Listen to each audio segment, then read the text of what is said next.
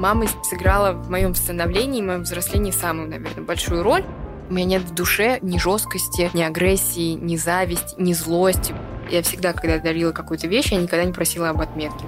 Это все мое, я это все сама люблю, я ношу это постоянно. Мне всегда родители говорили, что работай, пока другие отдыхают. Не потому, что я не хотела выйти из клуба пьяной, а потому что я боялась, что об этом расскажут папе. Кто тебе пишет в комментариях, что у тебя там сделаны скулы, брови, губы. Нет, девочки, в первую очередь должно все нравиться вам, а только потом мужчинам.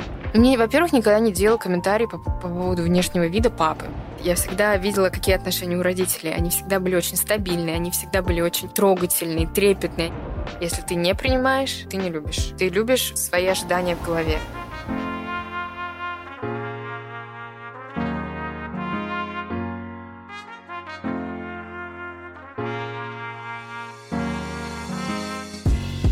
Доброе утро, день или вечер. Это Александра Кретова и мой подкаст «Институтка». Каждый эпизод — это история, вдохновляющая меня женщины. Ее отношения с самой собой, внутренним и внешним мирами. Она делает большие дела, рефлексирует, и делится тем, что осознала в процессе. Героиня этого выпуска — Стеша Малькова, блогер и основательница бренда одежды Dress by Стеша. Будучи наследницей знаменитой фамилии, Стеша не отрицает влияние семьи на свое становление и успех, но в первую очередь она говорит о любви и трепетных отношениях между родителями. Стеша рассказывает, как ей пришла идея открыть свой бренд одежды, как на это реагировала мама, зачем в 21 год она пошла к психологу и как пример родителей повлиял на ее отношение к жизни. Если вам нравится слушать подкаст и вы хотите первыми узнавать о выходе новых эпизодов, подписывайтесь на одноименный телеграм-канал Институтка. Поддержкой и благодарностью от вас также будут оценки и отзывы в Apple Podcasts, сердечки в Яндекс Музыке и отметки в социальных сетях. Это поможет услышать наш разговор тем, кому он сейчас нужен.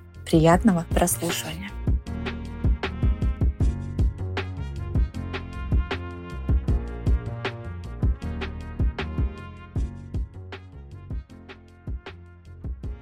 Стеша, привет. Привет. Очень приятно быть гостем твоих подкастов, потому что все твои подкасты записаны с какими-то суперинтересными девушками. Мне очень приятно быть в их числе. Спасибо большое. Я тоже рада тебя видеть. Почему ты выбрала имя для бренда свое? И как произошел этот выбор? Какие вопросы ты потом получала? Я на самом деле вообще ничего не думала. У меня просто в голове появилась дресс by Стеша. Ну, делает это Стеша, делает первое платье. Поэтому как бы, поэтому так и назвала. То есть как бы в этом не было никакой ни подоплеки, в этом не было ничего. То есть ты, в принципе, я, вот в принципе, быстро загорелась думала. идеей, что да. надо сделать. Да, так, 100%. вот раз это платье, да, то раз тогда это платье, называем... то это дресс. Дресс еще в переводе, можно сказать, одеться. Да, оденься как Стеша, или там платье как у Стеши. Ну, можно как-то как по-разному интерпретировать, понятное дело. Но в целом и в общем особые как бы задумки, идеи, как и бизнес-плана, и инвестиций, и вообще вот всего такого серьезного не было вообще ничего. Просто понравилась идея сделать три платьишка для, для своих подруг. Они купили, и ты сделала еще шесть и 6 опять купили, и ты сделала 10. Не могу не задать этот вопрос. Да. Где ты взяла деньги на первое платье? А, у меня был очень раскрученный Инстаграм, и я давно зарабатывала деньги с э, рекламных интеграций. И по сей день зарабатываю... Меня не только один источник дохода, у меня есть еще источник дохода — это Инстаграм, поэтому вопросов как бы, что мне нужны большие инвестиции, вопрос не стоял. Мне нужно было 50 тысяч рублей, 100, может быть, тысяч рублей, потому что у меня была портная, у которой я сама шила изделия, которая шила мне вот три платья. До сих пор мы с Татьяной, это портная как раз, общаемся, списываемся. Она говорит, я тобой горжусь. Я говорю, Танечка, это все благодаря вам. Ну, короче, у нас с ней прекрасные отношения. Она даже приходила к нам в бутик, все смотрела, все красиво, все ей понравилось. Поэтому я очень благодарна именно ей, что она дала мне такой движок в эту сторону. Но, конечно, в первую очередь я благодарна маме, потому что это ее портная, и она мне помогла. Но но идея бренда вообще у меня родилась в голове достаточно давно, там лет 18, наверное, но осуществила я только в 21, получается. 20, 20, да. И потому что мне мама всегда говорила, что ты должна быть кем-то, а потом ты можешь быть дизайнером. То есть она не считала дизайнера как полноценную профессию. И я была с ней согласна, с одной стороны, но с другой стороны я не понимала, во что это как бы может вылиться. А кем-то это кем? То есть это так же, как некоторым ребятам, которые хотят поступать на актерское, да. а, говорят, давай ты сначала получишь образование экономиста или юриста, да. чтобы было что-то основательное, а потом пойдешь развлекаться и заниматься творчеством. То есть тут история похожая? Это типа такого, да, что ты должна быть сначала условно телеведущей, потом тебе какой-то бренд предложит сделать коллаборацию, ты сделаешь, и вот вот так вот это должно начаться, или должно закончиться, или как-то. Я никогда как бы не складывала это все в одно, не понимала, почему, почему именно так. То есть я, все, я привыкла доверять маме. Я, мама сыграла в моем становлении, в моем взрослении самую, наверное, большую роль, но мне никогда не было понятно, почему, блин, я не могу быть дизайнером. Типа, почему? У меня же это все получается, я же уже знаю, как это все делать. Почему? Почему бы мне не попробовать? Вот, и потом взяла и попробовала в карантин, когда как бы не было ничего, создала Инстаграм, Дрозбастеш назвала и пошла пошло А ты делилась этим с мамой в процессе? Я делилась этим с мамой в процессе. Мама, мама как бы не особо обращала на это внимание, потому что она такая, ну, попробуй, ну, сделай и так далее. Вот. А потом, когда пошло-поехало, она такая, ой, что за юбочка, я хочу такую же, или что за пальто, может быть, мне такой же надо. Ну, короче, она уже не полностью одета в дрозбастеша, но какие-то изделия у нее есть, которые ей нравятся, и она с удовольствием их носит, и я всегда отдаю ей с особой как бы осторожностью, потому что я знаю, что самые негативные негативные комментарии могут быть от мамы. Но, в принципе, как бы я за все ей благодарна. И все, что она мне говорила касательно персонала, касательно общения, касательно клиентского сервиса, касательно силуэтов, тканей, она тоже в этом как бы понимает и долгое время в этом разбиралась, потому что у нее был свой бренд одежды, назывался он Honeymoon. Это было, когда мне было 10 лет. Они с подружкой делали пляжную одежду. А у них было немножко другое, другое построение, потому что они закупали ткани в Италии, производили все в Италии, это была огромная себестоимость, это все здесь стоило как бы огромные деньги привезти, растаможить, ну вот этот вот весь, весь большой процесс, в который я даже не хочу тебя погружать, вот. Но я всегда на это смотрела, мне всегда было очень интересно. Очень интересно, как они привозят хангеры, это образцы тканей, как они привозят первые образцы изделий, как они это все меряют на друг друга, две подружки. И мне всегда, в принципе, как бы, наверное, хотелось так же. И вот у меня получилось. Расскажи, какую роль ты занимаешь сейчас в бренде? За что ты отвечаешь? Ну, у нас, у нас есть дизайнеры, у нас есть два дизайнера, у нас есть портные, у нас есть закройщики, у нас есть IT, отдел, у нас есть отдел по качеству, как бы есть отдел, а я как бы, э, ну, как креативный директор, наверное, я бы это назвала, потому что я вижу всю визуальную составляющую, я знаю все по цветам, я, я не могу назвать себя каким-то одним словом в профессии, я в этом бренде все. Я понимаю, что как бы кто, если не я? То есть, э, когда даже я пытаюсь отключиться и пытаюсь там на секундочку забыть об этом, я, все, я не могу, потому что тут Андрей бухгалтер, тут Таня, тут э, бутик, тут э, Илья идти. Ну, как бы вот, вот постоянно-постоянно со мной абсолютно все обсуждается. И как бы мне бы хотелось вообще в дальнейшем, да, мне бы хотелось, чтобы больше ответственность была на них, чтобы они не боялись принимать решения. Но с другой стороны, я понимаю, что они боятся, потому что их решение мне не всегда нравится. Поэтому я прошу, чтобы все все регулировалось и улаживалось со мной. Как на своих хрупких плечах ты несешь такую большую ответственность и продолжаешь расти. При этом мне кажется, что обычно, может быть, уже это не так, и твой пример это разбивает, и многие примеры других моих героинь этот миф тоже разбивают, что женщина, которая занимается бизнесом, она обязательно должна быть жесткой с остальными яйцами. Возможно, возможно, у таких женщин получается все быстрее. Вот я тоже об этом недавно думала. Возможно, у них бизнес растет быстрее, потому что я знаю как, какие-то там примеры, не буду называть по, по именам, потому что это, наверное, не очень красиво будет, но знаю примеры жестких женщин, у которых прям в бизнесе прям все четко налажено. Я абсолютно не жесткий человек, мне не хватает жесткости, я всегда думаю, а как вот сказать, а как уволить, а как то, а как написать. Какие-то такие моменты, я всегда о них думаю с человеческой точки зрения. Слушай, ну может быть это еще и в силу воспитания. Может быть это в силу воспитания, да, потому что меня всегда воспитывали как бы в такой теплой, искренней атмосфере, и поэтому я как бы абсолютно... У меня нет в душе ни жесткости, ни агрессии, ни зависти, ни злости. Вот я не испытываю, в принципе, таких чувств. Поэтому иногда мне бывает сложно сложно, скажу честно, потому что иногда нужно взять себя в руки и сказать, что до свидания, вы больше нас не устраиваете. Распрощаться и все. А я иногда вот терплю, Потом доходит до момента, когда не хочется больше вообще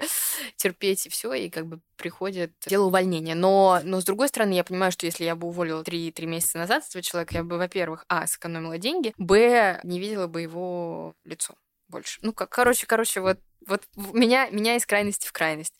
Вот, но я учусь. Я учусь и становиться менее эмоциональной на работе потому что мне всегда всех жалко, я всегда всех пожалею, я всегда всем конфетку принесу и так далее. С одной стороны, это хорошо, но с другой стороны, иногда люди тебе садятся на голову и просто свешивают ножки, и как бы начинается полный трэш. Вот такого трэша не хочется допускать. А с точки зрения финансов, налоговой, я пытаюсь в этом во всем разобраться, но мне сложно, если честно, даются цифры. То есть я больше человек, ну, такого масштаба. Uh-huh. Я вот вижу картинку, вижу, как это должно быть продано, вижу счастливые лица клиентов, вижу вот всю вот эту вот составляющую, а в финансах и в цифрах мне еще расти и расти, короче. Но при этом ты же все равно в это смело идешь да. и берешь на себя. А я понимаю, что, эту что, нет, что нет другого выбора у меня не идти в это. И поэтому как бы тут э, иногда даже я чувствую, что у меня происходит выгорание, потому что изначально я шла на это, я знала, как сшить платье, и я знала, как продать. А когда началась вот эта вот мощь с налогами, с ИП, с ООО, вот это вот все, мне это стало менее интересно. Конкретно вот финансовая такая бухгалтерская отчетность. Вот, но я понимаю, что без этого как бы большой бизнес не выстроишь, и я понимаю, что в этом мне в любом случае придется разобраться, как бы я этого не хотела. Поэтому вариантов нет. А что в тебе воспитало такую стойкость и стремление двигаться вперед? Мне кажется, что жить неинтересно в, как бы в противном случае. Если не двигаться вперед, если не делать ничего в жизни, если сидеть э, и ничем не заниматься, то жить просто неинтересно. Вот конкретно, ну, я вот могу сказать, что когда я сижу и ничего не делаю, мне просто становится скучно. То есть мне постоянно нужно куда-то двигаться, куда-то бежать, что-то делать, с кем-то записывать интервью, что-то там снимать, на себе показывать. Вот эту юбку мы сегодня сделали, вот это завтра мы это запустили, вот это вот послезавтра у нас клиентский день, а еще через месяц у нас Новый год. Ну, как бы мне постоянно вот нужно вот это вот движение вперед. В этом и есть рост, в этом и я чувствую, что я постоянно расту, и мне это самой очень интересно. Мне интересно посмотреть на себя в будущем, мне интересно понять вообще, что я хочу от этой жизни, как я буду взаимодействовать там с другими людьми и так далее. И это все как бы благодаря вот этому желанию постоянно развиваться, потому что иначе ну, просто засохнешь как пальма. Ты работаешь над составляющей маркетинга тоже сама, или все таки есть у тебя кто-то в команде, или, может быть, агентство, к которому ты обращаешься? Нет, агентства нет, потому что все изначально пошло с моего Инстаграма, как и сейчас идет, но сейчас уже вливаются достаточно большие суммы в Яндекс рекламу, Google рекламу мы тоже пробовали, уже как бы такие каналы продвижения, не только мой Инстаграм. Ну и, конечно, есть, э, есть желание, когда ты просто хочешь кому-то подарить, эту вещь. Не, я никогда, я всегда, когда дарила какую-то вещь, я никогда не просила об отметке. Вообще никогда. Потому что я считаю, что это некрасиво. Ты, ты не платишь за это деньги, ты не, не даешь никакой финансовой составляющей, и если ты просишь еще отметку, и там, чтобы человек постарался, улыбнулся в камеру и так далее, я все-таки больше за жизнь. То есть я люблю, когда люди... Вот понравилось им это, они выложили, сделали приятно. Я их сто раз отблагодарю, еще отправлю пять вещей, понимаете? Но были случаи, когда мы кому-то дарили что-то, что было ценным и важным для нас в конкретном моменте, и не просили об отметке, и человек не выкладывал. И тогда у меня тоже нет никаких претензий к нему, никаких там разговоров, и я не не хочу ему писать там, когда ты выложишь, потому что, ну, мне кажется, что так можно писать только в случае, если ты работаешь на какой-то финансовой составляющей, а так как бы на дружбе и на добром слове. Плюс мне всегда родители говорили, что работай, пока другие отдыхают. И у меня как будто бы эта фраза впиталась с молоком матери, и я поняла, что по-другому никак. Чувствуешь ли ты ответственность перед ними сейчас? Когда Конечно. ты делаешь э, свой бренд, ты носишь Конечно, фамилию чувств... известного рода. Я чувствую ответственность, потому что в любом случае, если случаются какие-то проблемы у меня, которые должна решить я, то звонят папе. Звонят папе, и он за это как бы должен отвечать. И в последний раз, когда, ну, по их мнению, да, и в последний раз, когда ему звонили, он уже говорит, Стеш, ты можешь с ними разобраться? Ну, то есть, типа, я, я не могу уже больше. Они мне позвонили 30 раз. А почему они звонят э, твоему папе? То есть у них есть какое-то убеждение или предположение? Предположение, Потому что, возможно, у меня отключен дочка... телефон, я не знаю. Нет, конечно, нет. А, ну, наверное, да. Наверное, они хотят услышать... Э, наверное, комментарий Дмитрия Маликова как бы позволит им сделать более обширный вид на какую-либо ситуацию, да, и они э, терроризируют там папу и маму. Конечно, конечно, ответственность есть, и она огромная. Я это понимаю. Как тебе с ней? Я с ней научилась жить. Я изначально как бы с самого раннего детства понимала, что я не могу позволить себе того, что могут позволить мои сверстники. Я понимала, что я не хочу, чтобы моим родителям было за меня стыдно никогда в жизни. Что бы я ни делала, в любом случае мне должно быть за меня стыдно. Я должна как бы всегда... Это держит тебя в каких-то рамках. Это вот условно ты не можешь расслабиться и сесть на интервью с горбатой спиной. То есть это вот, вот, вот такие вот вещи. Не можешь выйти там с грязной головой, когда тебе очень хочется это сделать, когда у тебя нет возможностей, времени там ее. Мне кажется, в такие моменты иногда хочется уехать в какую-нибудь э, другую страну, на какой-нибудь хочется. Вот я, вот я так и делаю. И просто, чтобы тебя никто не видел, вообще никто не знал. Да, да, это это сто процентов хочется, и слава богу, что есть такая возможность, и, и хочется как-то вот себя иметь возможность почувствовать не только человеком, который постоянно работает, но еще и человеком, который может э, о чем-то другом думать, что-то другое делать, э, с новыми какими-то людьми общаться. Хорошо, что если есть такая возможность она есть, поэтому я за нее опять же очень благодарна. А как сейчас родители наблюдают или вовлечены в э, твой проект? Э, что они говорят? Мама постоянно пытается давать комментарии, которые я не хочу принимать, потому что я считаю, либо э, в это любое дело, чтобы дать какой-то свой оценочный комментарий, нужно быть погруженным со всей своей головой, то есть как бы вот полностью быть в нем. Когда ты не совсем в нем, когда ты вроде что-то услышал, что-то посмотрел, и тебе так вроде показалось, ты не можешь быть полностью объективен. Тебе нужны и цифры, и понимание, и визуальная составляющая, все, все, все, чтобы дать какую-то оценку. Я понимаю, что ее оценка очень субъективна, ей не все нравится, она никогда не, не носила и не будет носить платье с цветочек. Но я понимаю, что тем клиентам, кому это нравится, им будет это нравиться. Они в этом чувствуют так же, как и я, молодость, легкость, какую-то романтику, ну вот какое-то вот такое вот веяние. И я не, не хотела бы отказываться от этого в сторону там монохрома, о чем мне постоянно там говорит мама. Ну, это, кстати, интересно, потому что действительно сейчас есть на этот тренд, это популярно. Недавно мы обсуждали в одном из подкастов э, Саши Плотникова с искусствоведом вообще откуда берутся тренды uh-huh. и как э, на них влияет то, что происходит э, в мире. Uh-huh социальная, экономическая, политическая повестка. И, безусловно, сейчас многим хочется немножко так скрыться, быть э, монохромным, серый, бежевый, там, черный, да, не знаю, синий, коричневый. Но, но еще, понимаешь, э, в Москве очень э, так, такая погода, такая не особо есть куда пойти в замечательном платье в цветочек, как у тебя. Но, но, но, но в целом, но в целом, как бы, в целом, в целом, конечно, хочется и обычные вещи создать создавать, да, чтобы был базовый гардероб, хорошая база хорошего качества. Ну и что-то хочется еще делать от себя, того, чего нет в другом. Да, это ведь на самом деле просто уже твой такой узнаваемый почерк. Конечно. Конечно. И оренбургские платки, и почерк, и вот эти женственные платья с фонариками. Это как бы все мое. Я это все сама люблю, я ношу это постоянно. Мне это нравится. Поэтому я считаю, что кто, если не я? Короче. Вот так вот.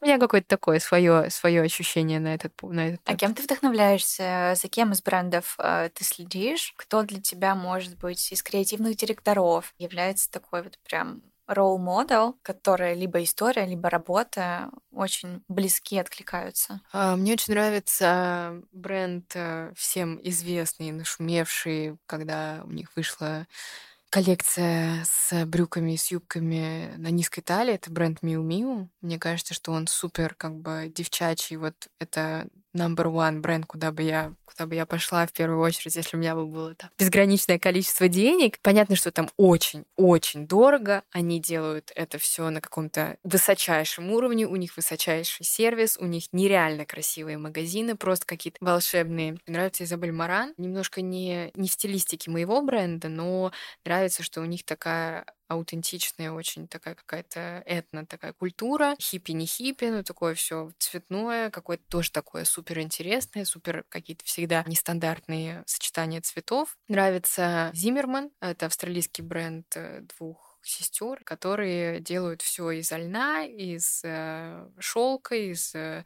такой из плотного плотного кружева с крученной нитью в составе, поэтому они вот мне тоже очень нравятся. Нравится, что этот бренд всегда виден, всегда ты поймешь, то есть да, ты увидишь на человеке блузку, на которой не будет явного логотипа, но ты всегда поймешь, что это Зиммерман, потому что это как бы ткани, текстура, это силуэт, это фасон, это сразу видно. А в какой момент ты поняла, что бренд выстрелил, идея работает, и нужно вкладывать в нее свое время, силы и усилия, чтобы это развивать дальше? Я изначально вкладывала все силы и все усилия в это дело, потому что изначально мне было это очень интересно. То есть я помню во время карантина, когда мы только запустили этот проект 1 июня, я помню, что я там вот в протяжении недели постоянно сидела у Татьяны портной в ее маленьком помещении и просто смотрела, как шьются эти вещи. То есть у меня не было никаких других интересов. То есть мне не, мне не было интересно там ходить, с кем-то встречаться, разговаривать и так далее. Мне просто вот хотелось смотреть, как шьются эти платьишки. И по сей день я понимаю, что как бы я прихожу на производство, я полностью удовлетворена, потому что это работа, ты за нее получаешь не только финансовую составляющую, но ты за нее получаешь большой выхлоп эмоциональный, потому что люди, людям нравится, люди рады, люди пишут пишут тебе довольные комментарии, люди отмечают тебя на фотографиях, это тебя очень сильно вдохновляет, и ты хочешь двигаться дальше. Я очень сильно переживала, когда кто-то что-то сдавал. Я просто не понимала, как можно сдать эту вещь. Я, ну, как бы, была, ну, даже не злилась, но я была удивлена. Я такая, блин. Ну, это еще твой ребенок. Да, ну я такая, блин, ну как вы можете, ну это же так красиво сидит. И причем я видела этих людей, потому что у нас первое наше помещение, когда не было еще денег, у нас было оно в квартире на Кутузовском. Это, это действительно жилая квартира. И мама позволила там как бы сделать шуру, действительно, повесить вывеску, и вот там люди могли примериться, прийти, чай попить, поболтать, шампанское, не шампанское и так далее. И я видела, как на них это сидит, такая думала, блин, это так красиво, почему ты это сдаешь? Я вообще не понимала. Вот, ну а потом, когда уже стало вещей побольше, и возвратов стало, естественно, больше, потому что когда чем ты что, чем ты больше производишь, тем больше как бы у тебя продаж, я уже как бы поспокойнее стала к этому относиться. Вот. Но ну, вот было у меня такое, что я очень сильно переживала, не понимала, почему, почему, как вот так бывает. Все-таки чувства о прекрасном, видимо, у людей иногда немножко разное. Ну нет, это же, это же ты, ты же никогда не знаешь, там клиентский, ну, как, кому-то что-то не сел, какая-то да. там не понравилась. Да. Еще вот я, я так думала, что клиента, девушку, да, к нам часто приходят девушки с мужчинами, и когда mm-hmm. мужчинам не нравится что-то, oh. что сидит на девушке. О, а это часто бывает? Это, ну да, ну нет, наверное, не так часто, как вот э, приходят э, девушки одни, но это тоже часто бывает. И я так сидела, думала, почему типа, почему мужчина для тебя как стилист? То есть, условно, если это твой стилист, к его мнению можно прислушаться и можно как бы сказать, да, окей.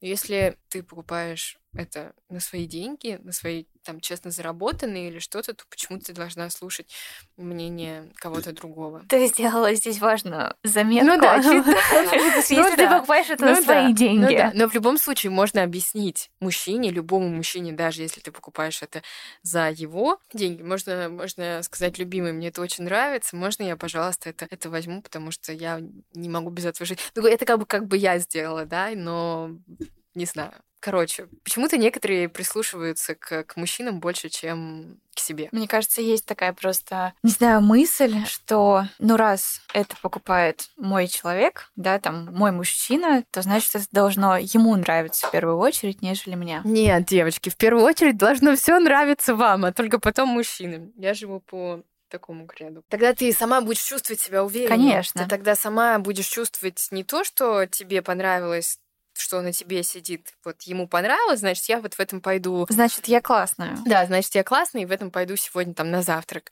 с тобой. А если тебе самой это нравится, и ты в этом чувствуешь себя уверенно, классно, клево, как-то там на своем каком-то вайбе, то это чувствуют все вокруг, и все вокруг как бы притягиваются к тебе. И твой мужчина, ему это тоже в любом случае понравится, потому что это нравится тебе. Ну, короче, это, это такая запутанная, это запутанная очень хорошая схема. тема. Но у тебя это было всегда так? Ты всегда Нет, меня понимала? Не, ну... Или был момент, когда все таки внимание, опять же, мужчин противоположного пола да.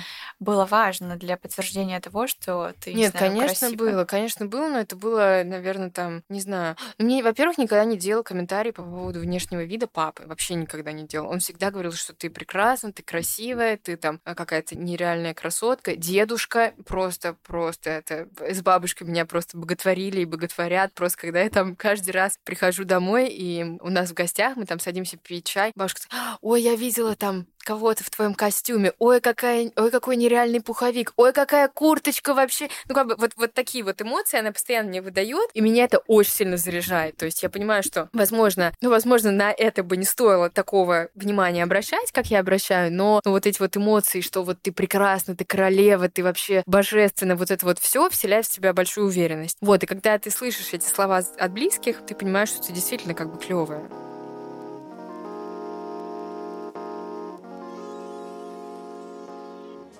Дорогие слушатели, у меня есть для вас два важных объявления. Во-первых, в нашей команде открылась part-time позиция продюсера подкаста. Если вам интересно заниматься продвижением контента, выстраивать отношения с партнерами, систематизировать творческий процесс и хочется поработать со мной, переходите по ссылке в описании выпуска и делитесь своим резюме. А если вы знаете такого человека, то расскажите ему об этой позиции. Во-вторых, если у вас есть идеи для сотрудничества или вы хотите стать партнером подкаста, пишите на почту в описании выпуска. Мы открыты предложениям и рады рассказать о ваших проектах проектах, так же, как и вашим оценкам в Apple Podcasts. Напомню, что они и сердечки в Яндекс Музыке один из лучших способов оставить обратную связь и поделиться со мной впечатлениями после прослушивания. Собственно, возвращаемся снова к нему.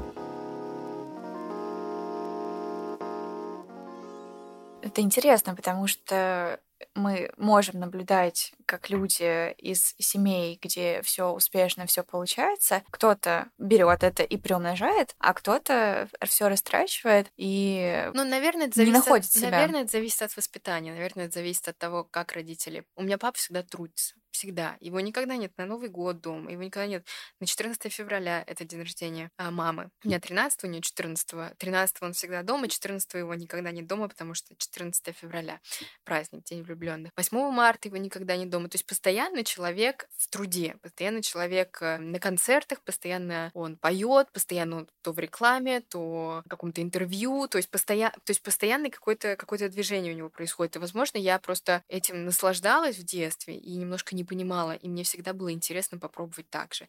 И я вот пробую и не могу остановиться. А у тебя не было, напротив, такой мысли, что вот, я хочу, чтобы в Новый год папа был дома, и зачем вот вся эта работа, когда, например, ну, самое важное все равно это твоя семья. Есть ли у тебя какие-то такие ну, вот внутри, может быть, обиды? Нет, у меня никогда не было обиды. Даже когда я родилась, папа ехал с какого-то огромного концерта в Лужниках, и в Лужниках на, на сцене объявил, что у меня родилась дочка. И вот я говорю, у меня мурашки по коже, но как бы мне эту историю рассказали в самом детстве, я поняла, что, наверное, так и должно быть в моей семье, конкретно у меня.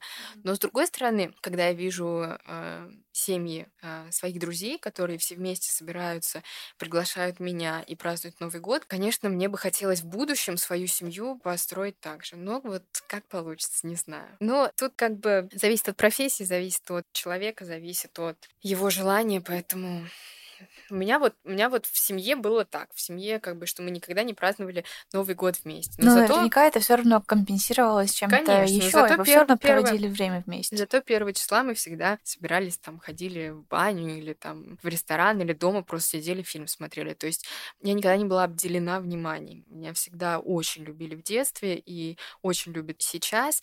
И я думаю, что это дало мне возможность стать, стать вот такой без какой-либо там зависти, без э, злости в душе, без обиды. Я не чувствую этих эмоций. То есть даже если у меня возникают какие-то вот такие как передряги в душе, ну, скажем так, да, а, я быстро могу понять, почему это. Я быстро как бы понимаю, откуда это идет, и стараюсь это как бы проработать внутри себя, и потом это как бы улетучивается. Я считаю, что как бы родители должны очень сильно любить своих детей, чтобы, чтобы детям хватало их любви на всю жизнь. А что это такое? Вот э, в любовь? чем для тебя проявляется это любовь во... ну, мамы вот и папы? Это во всем. Это а, Стеша, ты едешь на две съемки, у тебя сегодня не будет времени поесть, возьми банан. Стеша, ты э, куда пошла в балетках? Э, сегодня дождь, надень валенки. Вот я тебе поставила в машину валенки.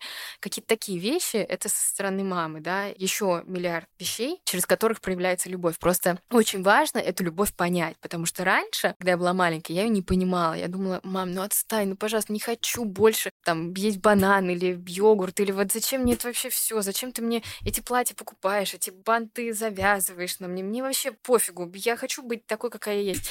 А потом ты как бы через призму свою ты понимаешь, что, что каждый проявляет любовь по-своему, каждый проявляет любовь так, как он умеет.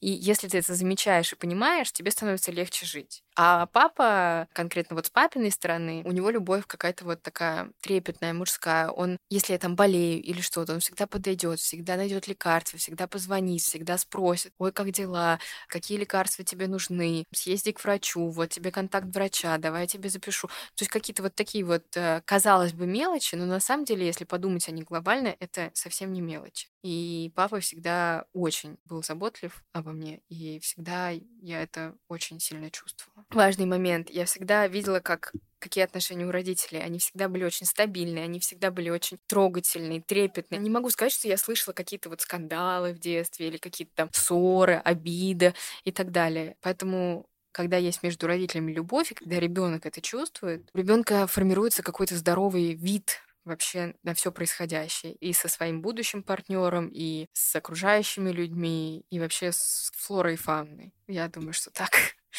При этом, ну, складывается ощущение, что родители, несмотря на то, что работали, все равно были достаточно включенными э, в твою жизнь, в твое воспитание. А нет, а у меня была, конечно, больше включена мама, потому что папа был на кураже, и у папы было миллион просто выступлений, и как бы, когда он там выступал и брал меня с собой, я такая смотрела на эти все девушек, которые его слушают, которые его там обожают, любят, и мне всегда от этого было гордо, я всегда чувствовала ответственность большую большую, потому что я не хотела никогда выйти из клуба пьяной, потому что я... Не потому что я не хотела выйти из клуба пьяной, а потому что я боялась, что об этом расскажут папе. И вот этот момент меня всегда как бы немножко сдерживал, чтобы... Понятно, что это условно, да, но, но вот эта вот ответственность перед родителями, ответственность перед папой, чтобы ему, не дай бог, не было стыдно за меня, она, конечно, очень э, важна, особенно вот в раннем становлении, там, во сколько, в 16-17 лет. Вот, а так моим воспитанием в основном занималась мама, и мама вложила в меня очень много чувств э, благодарности, любви, заботы, вот каких-то таких светлых очень чувств. Но зато сейчас Папа очень сильно занимается Марком. Марк даже называет его моим не усатым, конечно, но нянем, потому что,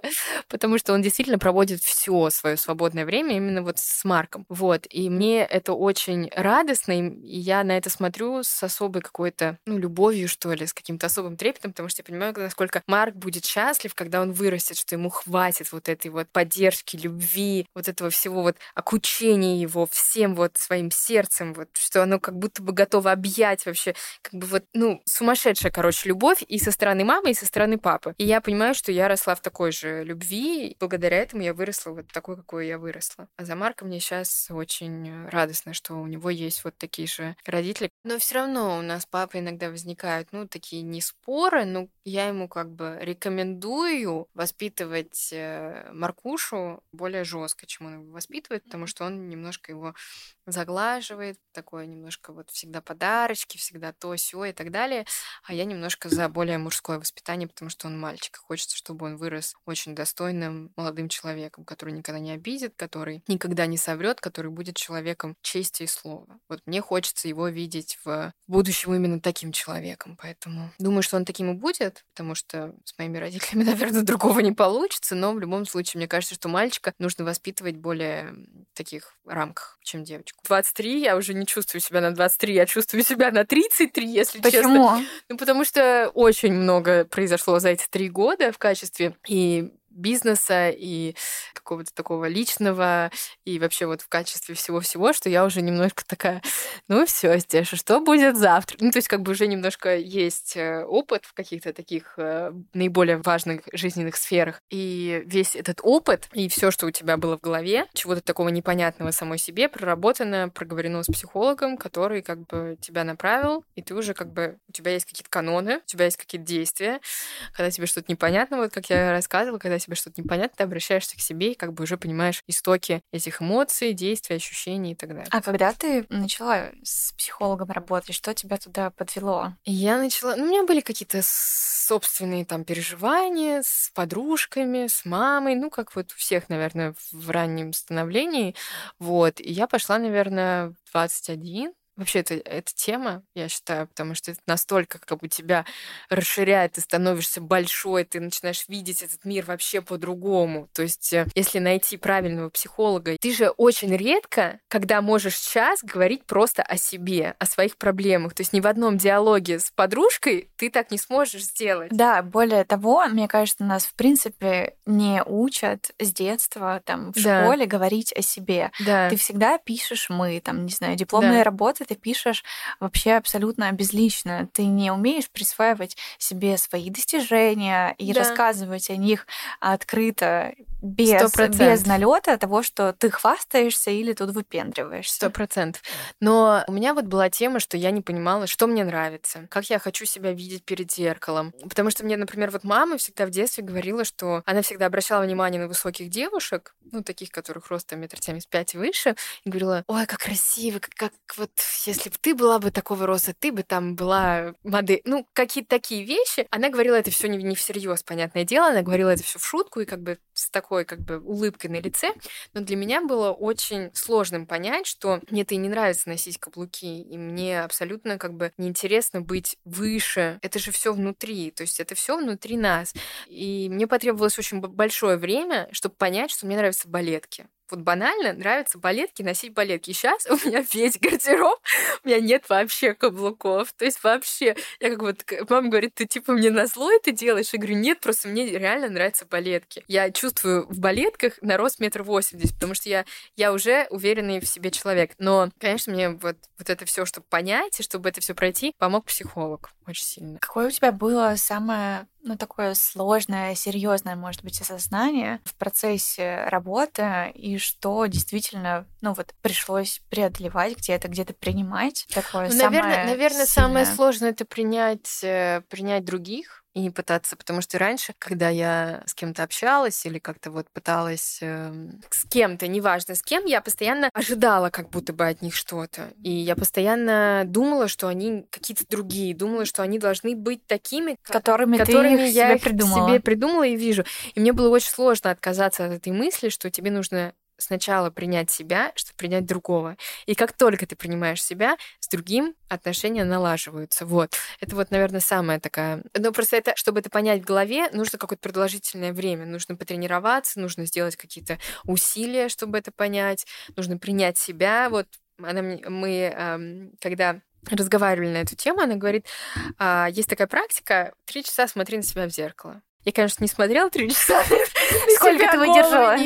Я, ну, я выдержала там минут 20-30, наверное, потом у меня, как всегда, у меня какой-то произошел рабочий э, этот э, уезд. Но глобально, как бы, да, тебе нужно принять себя, чтобы принять другого. И когда ты принимаешь другого, все в твоей жизни налаживается. То есть тебе не хочется не менять его, не переделывать. Ты просто как бы понимаешь, либо я люблю человека таким, какой он есть, либо я не люблю его. Если не люблю, то, наверное, я с ним как бы заканчиваю отношения. Людей, которых я люблю, я им говорю, я тебя люблю по сто раз в день. То есть я действительно очень... Я, во-первых, тактильный человек, во-вторых, я люблю обнимашки, вот это вот все.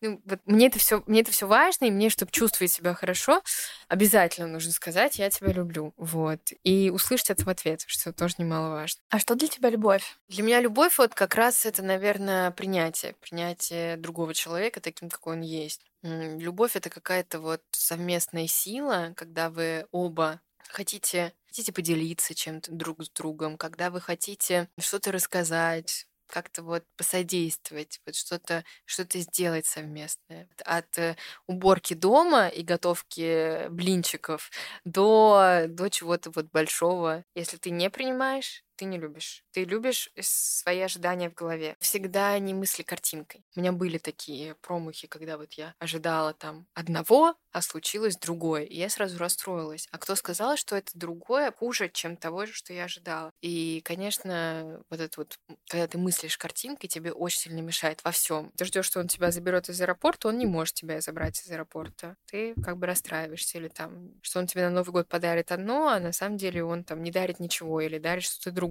Ты из-за этого расстраиваешься. Если ты не ожидаешь ничего, то тебе жить гораздо интересней. Ты вот удивляешься каждой мелочи, которая происходит. Когда ты просто ничего не ожидаешь, ничего не ждешь. Когда ты не в постоянном вот таком вот, ну как бы вот нервике. Когда ты просто расслабленный и спокойный, и ты понимаешь, что как бы все окей, я ничего не ожидаю, ничего не жду. Приятно увидеть этого человека не в аэропорту, а в кафе и так далее, и так далее. То есть ты поспокойнее относишься к нему. То есть ты понимаешь, что у него есть свои заботы, свои там, не знаю, занятия, свои какие-то детские переживания, детские и не детские переживания, есть какие-то свои мысли, свои загоны и так далее. Ты это все принимаешь, понимаешь, что как бы у меня они тоже есть. Но вместе, если мы вот можем их обсудить или можем как-то ими поделиться, или даже не ими, а чем-то другим, мы можем как бы что-то совместное, наверное, сделать. Но еще ты понимаешь, наверное, что не всегда они вообще имеют какое-то отношение к тебе. Да, они сто процентов не имеют отношения к тебе.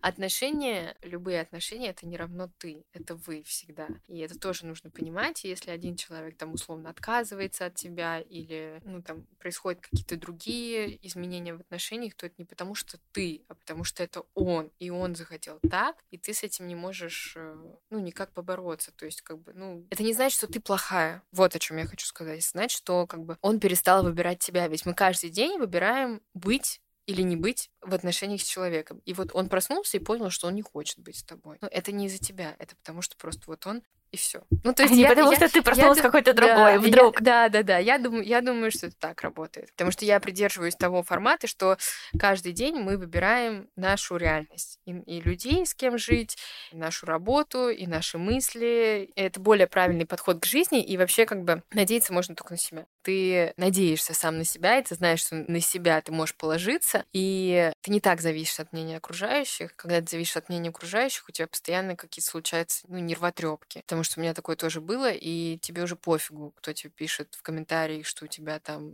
сделаны что-то там, скулы, брови, губы, а, что это ужасный твой бренд, что папа там тебе все там сделал, влил кучу денег, ты ничем не занимаешься, что ты делаешь. Ну, как бы тебе становится просто пофигу на это, потому что ты знаешь, что ты делаешь, и ты знаешь, к чему это все как бы идет и к чему это все приводит. Ты, это вселяет тоже в тебя уверенность, когда ты уже на эти комментарии смотришь как бы с таким, пролистываешь их, не пытаешься там кому-то злостно ответить, легче становится жить, в принципе. Ты, ты как бы от себя тоже уже ничего, не ожи... ничего особо не ожидаешь. Ты просто работаешь, тебе это приносит кайф, тебя постоянно это заряжает, у тебя постоянный драйв в глазах, тебе постоянно хочется больше, больше, больше.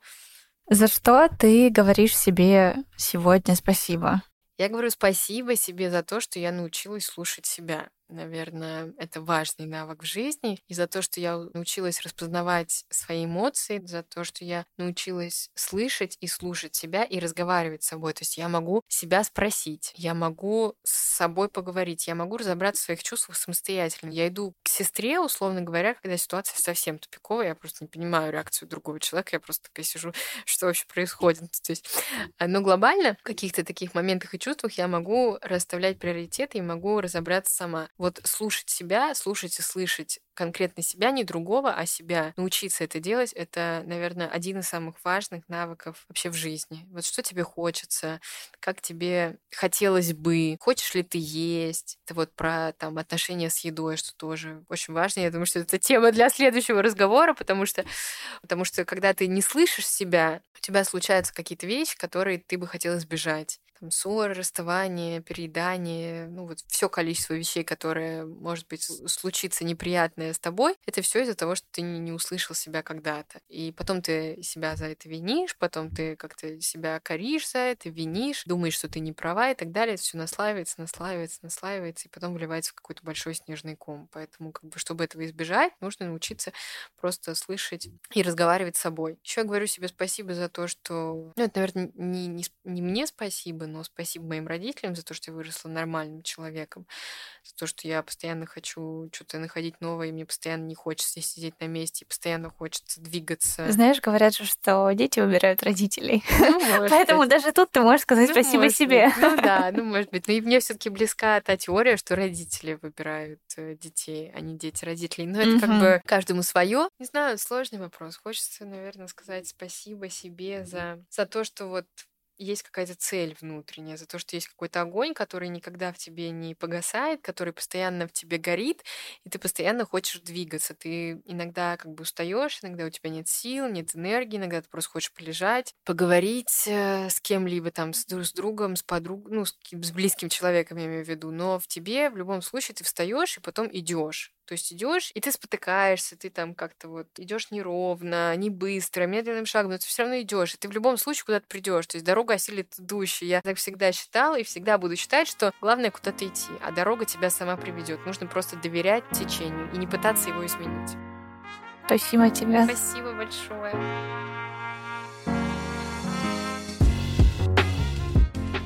Спасибо, что были этот час с нами, со Стешей. Благодарю за отзывы и оценки в Apple Podcast и сердечки в Яндекс Музыке. Ваша поддержка помогает проекту расти и увеличивает шанс на то, что наши разговоры услышат те, кому они сейчас нужны. Также благодарю команду проекта Институтка, Андрея Кулакова, Юлю Григорян и Машу Андрианову.